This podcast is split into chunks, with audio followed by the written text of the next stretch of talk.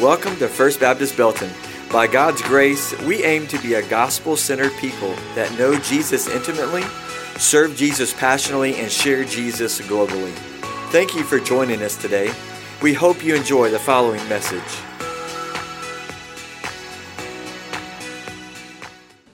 All right, good morning. How are we this morning? That was kind of sad. I was expecting a more um, energetic. I mean, you had sprints. You just need a vacation for your vacation? Is that what it is? It's great to be with you. Great to see all this morning. Great to see all the smiling faces. Great to hear you sing. Uh, today, you may have guessed, we're going to be talking about the goodness of God they did a great job setting me up well for that. We're going to be talking about the goodness of God. But before we do that, um, I want to give you a little bit of update. Um, for those of you who were traveling and maybe you weren't here last week, I gave a building status update that I want you to hear as well. And here's what it was. So, a couple weeks ago, March 6th to the 8th, we welcomed Building God's Way and their team of architects and contractors here to our campus. And, and we talked about what it might look like to have a building on the hilltop property, MLK and 121. If you're unfamiliar with the term hilltop, we're talking about property that exists on MLK and 121. And man, I tell you what, it was a fantastic week. We had a great week. It was a long week. It was honestly, it was a little exhausting, but it was great. On the back end of that, um, I walked away so excited and encouraged for our future, and I think you will be too. I want you to know that on the first night of our time together, we spent three and a half hours talking about a couple different things. We did a needs analysis, we talked about our dreams, our hopes for a new building, we talked about the budget, which is honestly never really fun to do. Right, nobody wants to talk about the budget, the fact that money matters, but we did because it does matter. Uh, we never wanted the our ideas and the concepts and all the things to get out of the scope of what we can afford because it matters. Uh, we want to build something, right? We don't want to just have a pie in the sky and never get there. So uh, it was important that we did that. On the second night, it was really great. We were able to look at some floor plans and some different things, some options that we have, which was really, really fun. And then on the third night, uh, we were able to see all of our thoughts, hopes, dreams all come to fruition in some renderings. We got to see a picture of what the exterior building may look like. Uh, we got to see some floor plans and, and see that narrowed down. And, and man, I tell you, it was so encouraging. Perhaps my favorite thing out of the whole, you know, charrette process uh, was, was watching a group of folks come together and not talk about a building. We were there to talk about a building, and you know what we ended up talking about? We talked more about ministry, how we can encourage, equip, and train people to reach the next generation of people. Man, it was awesome to see a group of people come together, not for a building, but to talk about how we're going to reach people for the generations to come. And that's what I want you to focus on as we continue through this process. We're not talking about walls, we're talking about a tool for ministry that's going to help us encourage, train, and equip you to reach the next generation of Jesus followers. And that is so encouraging, and I'm so excited. Now, here's the next steps that you need to know. I wrote them down because I didn't want to mess them up. All right, so over the next couple of weeks, we're going to finalize uh, kind of the product, so to speak. And so as we're doing that, we're still working with a team. We've got a meeting today at 1.30. You can be in prayer over that. But we've got a meeting today. We're going to talk through that, try to finalize a little bit more of where we want to go, what we want to do. And then once that's done, then all of that's going to go to uh, the contractors. The contractors are going to bid it all out, figure out, okay, this is what it's going to cost. And then we're going to have a final cost estimate. This is what it's going to look like for you to build what you want and all of those things. Once that happens, that takes about five, six weeks. Okay, once all that happens, we're going to come to you, and there's going to be an opportunity for everybody to come together to hear about all of this stuff that we've been doing for, for uh, several different months. We're going to come together and you're going to get to hear about all that, and there will be some form of decision point that we will make in May. So keep your eyes and ears alert for that date. It's going to be a great day, and I'm excited about that. Okay, on to the goodness of God. Y'all ready? Ready?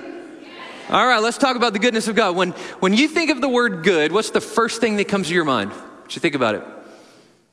Maybe some of you think about that favorite dessert that your grandma makes at Thanksgiving. It's like, oh, so good. Maybe you think of that friend, coworker, family member, and you just think, oh man, they're just such a great person. I just love them. Maybe, maybe you think of that teacher or that coach that had a significant impact in your life, and you just think, golly, they were a great coach. Oh man, I love them. Or maybe, maybe you're thinking of that shot that you made on number 17, the par five over the water that approach shot, you put it 10 feet from the green. You, you've, you've made double bogeys all day, but because of that one shot, it keeps you coming back because somebody said, man, that was a good shot. Right? What comes into your mind when you think about good? When I was thinking about that, I realized that we use good in a pretty broad way, don't we? Even the Oxford Dictionary has two definitions for the word good. Here's how the Oxford Dictionary describes it Good can be uh, defined as describing something as desired of or approved of, meaning that she is really good at soccer or he is really good at teaching. The other way that the word good can be used is to declare something as good. In other words, we can say that Johnny is a good person. Johnny's a good guy. That means that he's upright, morally upright. Uh, he typically makes pretty good decisions. We would say that Johnny is good. However, when it comes to God, all of these definitions and the way that we use the word good falls short. God is not merely morally upright, He is not merely righteous, but He is perfectly so. He is perfectly good. In fact, all that is good flows from him as the source of all goodness. He defines what is good, he declares what is good. In fact, God's very character defines goodness and righteousness for all that he does is good, right, and perfect. This is the core of who God is. The core of who God is, by his very being and identity, is good. In John chapter 1 verse 5, 1 John chapter 1 verse 5, John puts it like this. He says of God, God is light, and in him there is no darkness at all. That means there's no evil in God. There's no corruption in him. That he is absolutely and totally perfect in all that he does, all that he says.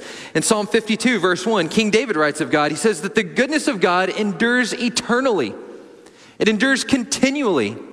That same word that he uses there uh, for God's goodness. In some translations, is, is translated as his steadfast love endures eternally. That is the Hebrew word hesed, which means long suffering, covenantal faithfulness. His goodness, his love, his patience for you and for me endures for all of eternity. There's no end to God's goodness. To the core of who he is, is in fact good, it's pure, it's perfect, and it's righteous. That is God's identity. We see this in creation, don't we? I know that we've talked a lot about creation, but what you need to see about creation, the reason why we keep doing that is because I want you to see that everything begins there. And from there flows, it all flows from God into creation. And you see his goodness in creation. Right? In Genesis chapter 1, God creates the light, he creates the sun, the moon, and the stars. He creates the land and the sea. He creates the trees and the plants and fruit and vegetables. He creates all the vegetation. He creates the animals on the land, the birds in the air, the fish in the sea, and then finally, God creates the masterpiece of all of His creation humankind. Real people with real faces that I'm looking at this morning. You are the masterpiece of God's creation, that He has created you in His image. And then on the sixth day, God steps back, and Genesis chapter 1, verse 31 says that God looks out over his creation, and what does he say of it? Behold, it is very good. God declares his creation good.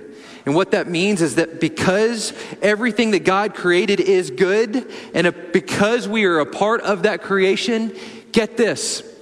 He's invited you and me to experience the goodness of his character and that which He has created.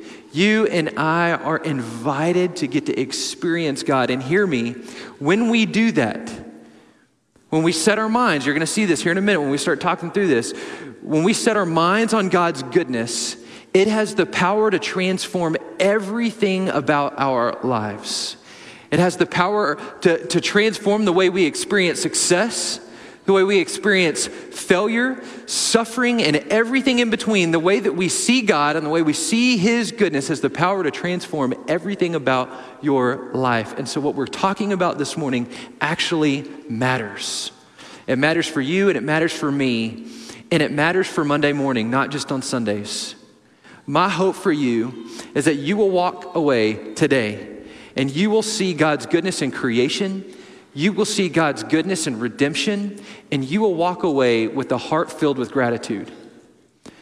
And when you do so, when you walk away with a heart full of gratitude each and every day, when you've got a heart of gratitude, that has the power to transform your life and the lives of all those people around you. God's goodness. Now, here's the deal. I want you to think about this because this is important. God has created you and me in the room to have five senses, right? So He's given us eyes to see, nose to smell. It's a good thing and a bad thing sometimes. He's given us ears to hear, He's given us hands to touch, all so that we would experience His goodness. I want you to miss this. Every time that you've been outside on a hot sunny day. Maybe you took advantage of the spring break and you got outside and you've been procrastinating all this yard work over the, the last couple of months. You get outside, you're working hard, you're exhausted. You come back in and there is that glass of water, ice cold water. You pick that thing up, and as soon as it touches your lips, you know what you're experiencing? You're experiencing the goodness of God. You're experiencing the goodness of God. Every time that you bite into a delicious meal, that steak, oh, that steak is so good. Oh, that chocolate pie, oh my goodness. Every time you take a bite into that, you know what you're experiencing? The goodness of God. Every time you experience that warmth of the sun on a cold winter day, the sun comes up, you feel the sun on your, on your skin, you know what you're experiencing there? The goodness of God. Every time you experience a warm fire on a cold, dark, cloudy day, you warm up by that fire, you know what you're experiencing? The goodness of God. Every time you take a breath, everybody take a breath. That's the goodness of God. Every time you hear a baby's cry for the first time, it's the goodness of God. Every time you're around a table with all of your closest friends and family and you hear laughter, it's the goodness of God. Every time you see a smile on somebody's face, you know what that is? It's the goodness of God. Every time you smell something beautiful, oh man, what is that smell? Oh, it's the goodness of God. Every time you hear the words, I love you, I'm proud of you, hey, you're doing a great job, it's the goodness of God. Man, the goodness of God surrounds us. You know where else? Go to, anybody go to the zoo for spring break? Anybody get away and go to the zoo? Every time you go to the zoo, you see God's creative nature and all these animals that He's created. You know what that is? That's the goodness of God. When you just see a diverse group of people, all in this room, diverse people who look different, talk different, act different, maybe not run in the same circles, but we can all gather into this room. You know what that is? That's the goodness of God. When you see art, anybody love art? Yeah? Got some art lovers in the room? You see a beautiful painting with all of these beautiful bright colors. You know what that is? That's the goodness of God. That's the goodness of God, even in suffering. Even in suffering, even in those cold, dark days that you and I experience on just when, when, when our circumstances just don't line up the way that we think they should. Maybe we get a diagnosis that's just brutal, it's heart wrenching. Maybe we're lonely. In each and every one of those moments, all we have to do is experience God's goodness. We look up, we see the sun rise, we see the sun set. God's word says that his mercies renew every single morning. So, despite what we're going through, each and every day the sun rises and the sun sets, all reminding us of the goodness of God. Now, sadly, I think so often we're so busy. Anybody busy? Y'all busy? Yeah? We're busy, aren't we?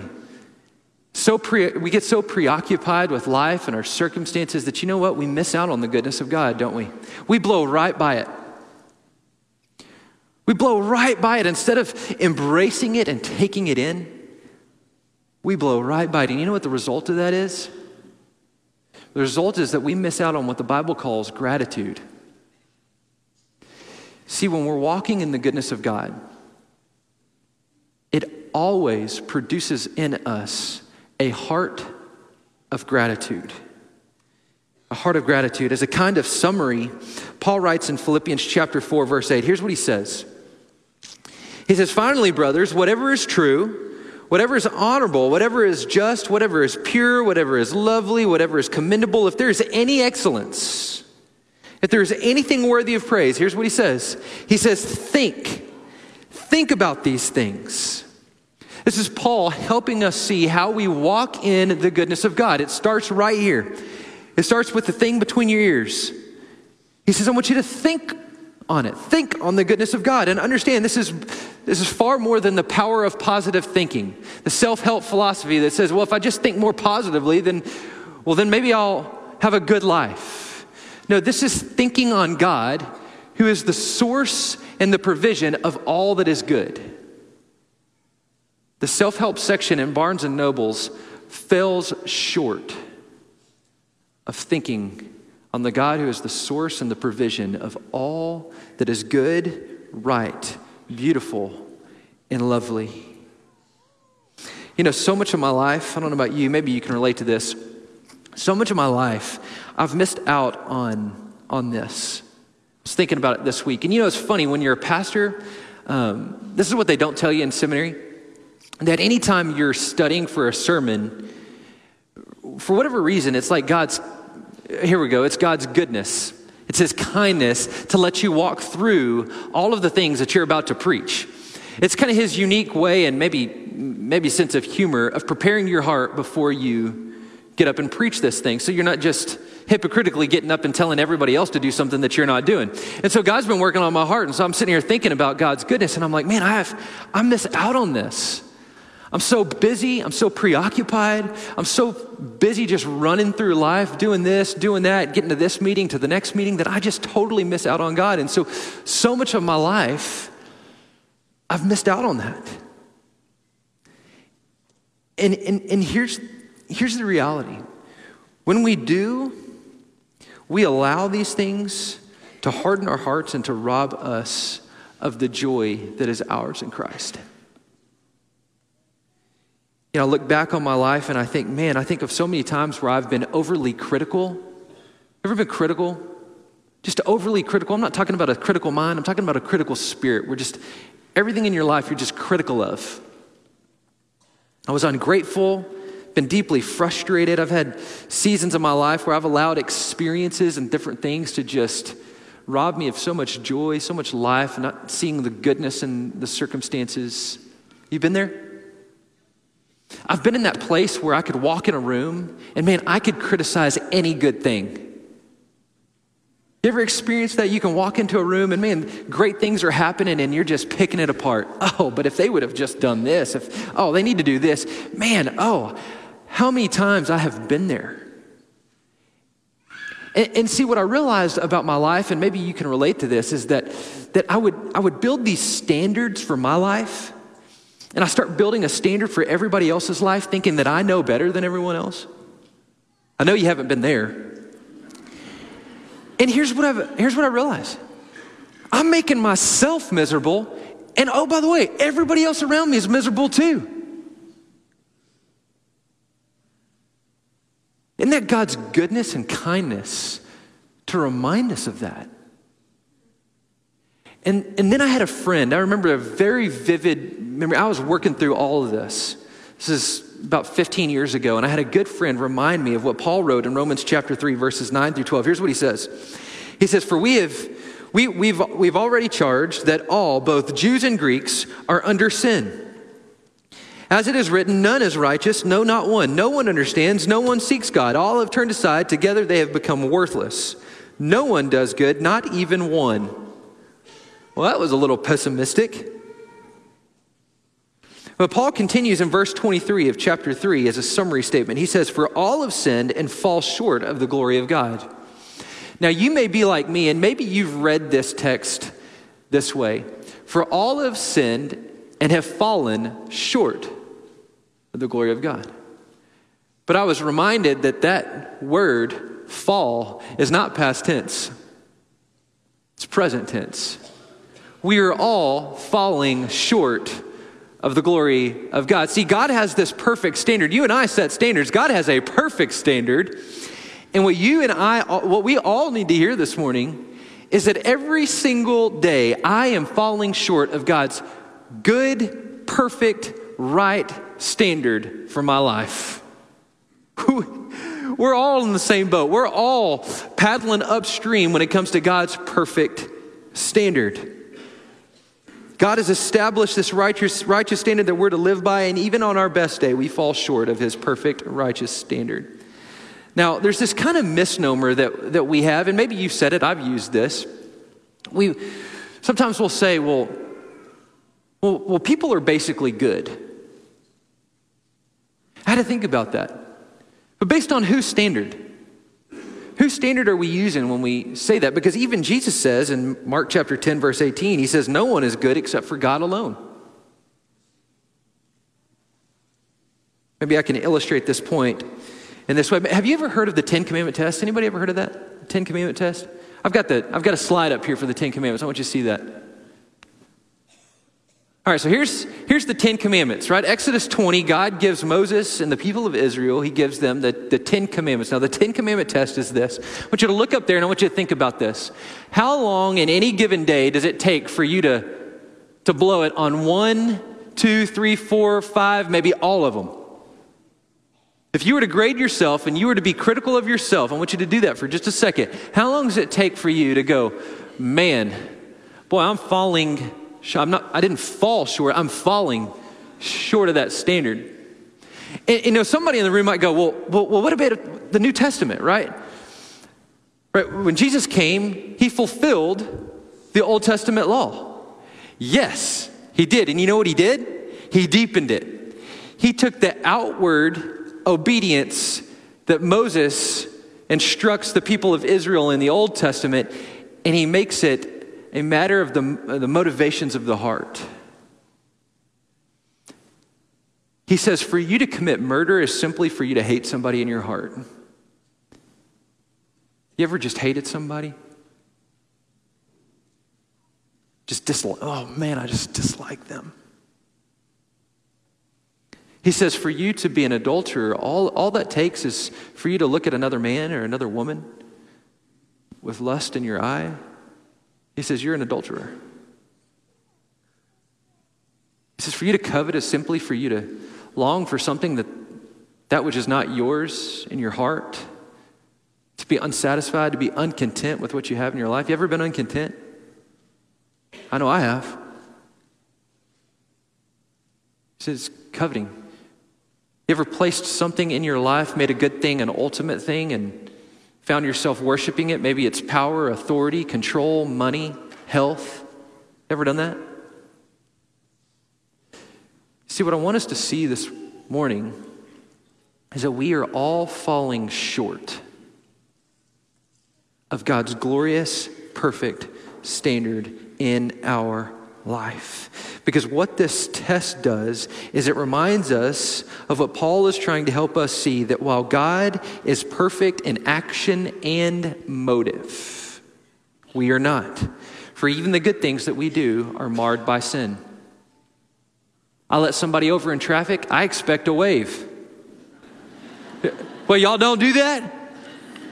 I do something nice for somebody, I, I just want to smile. Just acknowledge that I did it hold the door open for somebody. Hey, thank, thank you. Isn't that nice?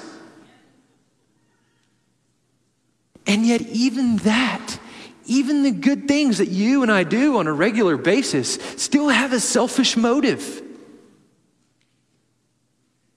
It reveals to you and to me God's perfect standard and how you and I over and over and over and over again fall short. And Romans chapter 6, verse 23 tells us that the wages of sin is death. Paul uses that word wage on purpose. What you and I deserve because of our falling short is death. It's eternal separation from the God who created us to walk with Him and to enjoy Him for all of eternity. Our falling short separates us from a good, right, holy, and perfect God and puts us in our place and reminds us of who we are before Him, that we are utterly and totally different. For the wages of sin is death. Now, Paul, he'll go on in chapter 3, verses 24 through 25. Here's what he says For all have sinned and fall short of the glory of God and are justified, justified by his grace as a gift. Circle the word gift. Through the redemption that is in Christ, whom God put forth as a propitiation by his blood to be received by faith. Circle the word received. Now go back to 623. He clarifies this point. He says, For the wages of sin is death, but the free gift of God is eternal life in Christ Jesus our Lord. Understand this morning that that conjunction, but, changes everything. It changes everything. See, guys, when you're studying grammar in school, it matters. Right? So English matters when you, when you come to the Bible and you sit here and you read this. This, this conjunction, this word but, changes everything. See, what we all have earned because of our failure to live up to God's righteous standard is death. But here, God steps into this space, offers us his son as a substitute on your behalf, on my behalf, that in our failure, he was perfect. He lived up to that righteous requirement of God. He endured the death that we deserved. Now, note how Paul describes this act it's a gift. It's a gift. And you know, you and I, all of us, whether you're a believer in this room or whether you're an unbeliever in this room, no matter where you stand today before God, we all have to determine what are we going to do with the space between God and us. God's up here we're down here. There's an eternal chasm that exists between you, between God and us. And for many of us in the room, we have chosen to, to say yes to the sin substitute that Jesus was for us on our behalf. That he came to this earth, he lived the life that we couldn't live, he died the death that we deserved, and he is the substitute for our sin. Many of us in the room have said yes to that, and praise God. But here's the trouble the trouble is, is we've received this gift. And then for many of us in the room, for many of us in the room, we have attempted to build our own bridges. And these bridges aren't bridges of wood and steel, but they're of performance and pretending performance and pretending. See, there's this chasm, and you know, uh, I've, said yes to Jesus, I've walked the aisle, I've prayed the prayer, I've done all the right things. And then the more that I study God, the more that I realize my own sinfulness, the, the bigger that gap becomes. And rather than allowing Jesus, by his grace, to, to bridge that gap on our, on our behalf, Here's what we do we start measuring in that gap. And so we start uh, creating these standards of, of performance, of these things that I have to do to gain God's favor. And we build this, this, these standards that I'm to live by, and we build these standards that everybody else is supposed to live by. And, and we grade ourselves based on that standard, thinking that if we achieve these things, if we do all the right things, if we make all the right decisions, then God will somehow approve of me. And you know what else? We, we cast those same standards on other people, don't we? And when they fail, what do we do? We judge them. That's why Christians so oftentimes are called judgmental because we set these standards that people can't abide by because we forget that we have fallen short too and that we're falling short too right? And so we try to live up to these standards also that God would go, oh, he would approve of us. And then when we're not doing that, here's what we're doing we're pretending. Maybe you've said this, maybe you've heard somebody say, well, it's a good thing I'm not as bad as that guy. Have you seen what he does on during the week? Man, if only they were as good as me. Oh man, if only they had it all together like I do. I can put on the suit and jacket just like everybody else. Yet knowing that each and every day I am falling short of God's gracious, good, right, perfect standard for my life. And see, it's when we realize that that we no longer have to perform, we no longer have to pretend because we understand that it is by God's good grace that He has brought heaven down. I don't have to bridge the gap because He has bridged it for me. See the difference? See, I can't get to Him. No matter how hard I try, no matter how hard I pretend, no matter how many standards I put in my life or put on other people, I can never climb a ladder high enough to get to Him. They t- tried that with the Tower of Babel, and it didn't work. But by God's good, perfect, and right grace, He has come down to me and to you so that this morning you can place your faith and your trust in Him, and you, that chasm, will be gone forever. That's the promise that you have. If you're an unbeliever in this room, if you've never placed your faith and trust in Him, that's the promise you have. But, believer, the promise that you have this morning is that you can walk in that grace. You don't have to perform or pretend, but rather you can walk in the grace and the goodness of God. And you know what happens when you do that? This thing called gratitude. This is a wonderful thing. And listen, I hear me because I love you. I'm not trying to set a, a high bar here. Like when you look in the media, when you're walking around in the world, do you see a lot of gratitude in the hearts of people right now? I don't see a lot of gratitude in the church either. And I think it's because we have failed to realize that each and every day, God's grace is for me too. The gospel is for me too. See, when we forget that, we show up to church because this is what we're supposed to do. We listen to a message, we go through the motions of you know, somebody getting up here and leading us in worship, but we don't really sing. We're just here because that's for all of those people. The message is for those people. The songs, well, those are for those people, those people who need to be more like me, who need to get their life together. Those are the, for the people who need to be saved, all the while we're forgetting that, that while our relationship with Jesus is secure, our fellowship is in question. that our hearts are far from God too, and we are desperately in need of God's good grace to draw us back to Him. To say, Rest is found in me. Hey, come here. All who are weary and heavy laden, I will give you rest. Come find your rest in me. Don't find your rest in pretending. Don't find your rest in performance. Come find it in me, for I am good that's what he says I am good and my burden is light. Come to me. This morning, my hope for you, my hope for myself is that, is that we would walk in God's goodness.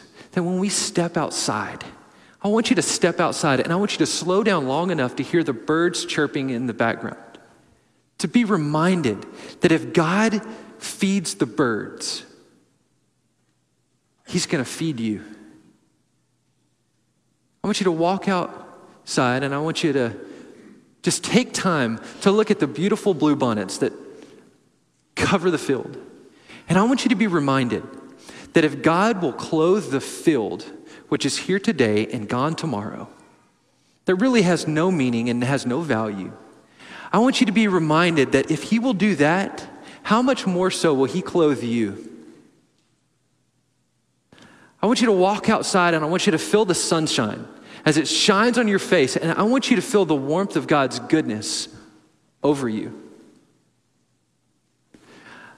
I want you to wake up every morning and I want you to start every day at the foot of the cross. And I want you to end every day at the foot of the cross. And you know why? Because I've never met anybody, I've never met anybody who wakes up and starts their day off at the foot of the cross and ends their day at the foot of the cross who didn't walk away with gladness in their heart, who's looked up at God's or Christ's face, marred, beaten as it is, reminding that the perfect became imperfect for you and for me, died the death that I deserved, walked away out of the grave. And Romans 6 says that I walk out with him. I've never met a person who has walked out of a grave who's looked back and said, I can't believe that happened. Who's been critical, angry, bitter, or frustrated in life.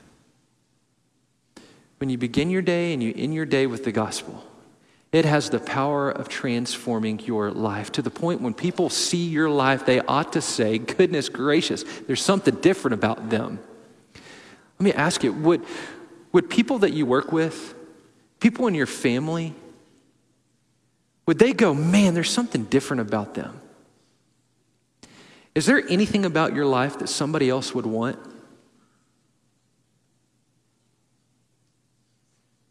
If not, it's probably because you're not walking in the goodness of the Lord.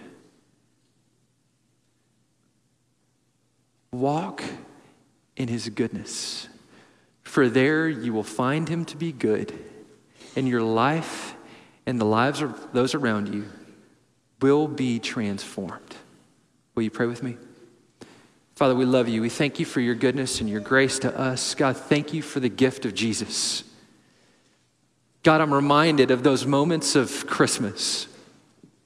God, where we save up all this money, we get so excited, we've got these gifts, and we're so excited to give them to our kiddos, and, and their Christmas comes, and for the first two weeks, they are fired up, and then after about two weeks, they put that gift up on the shelf in the garage, corner of the bedroom.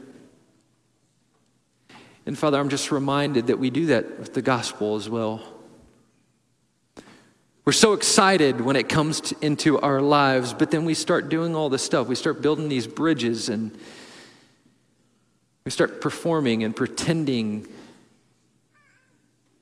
God, I pray that you shatter those bridges in our lives. I pray that you would remind us of your goodness in creation, your goodness in redemption, so that we may walk away with glad hearts, thankful for the way that you have transformed us and that you are transforming us, that we don't have to stand beneath the weight of the wrath that, that is due to us because of our sin, but rather we stand in the righteousness of Christ and we are standing in the righteousness of Christ.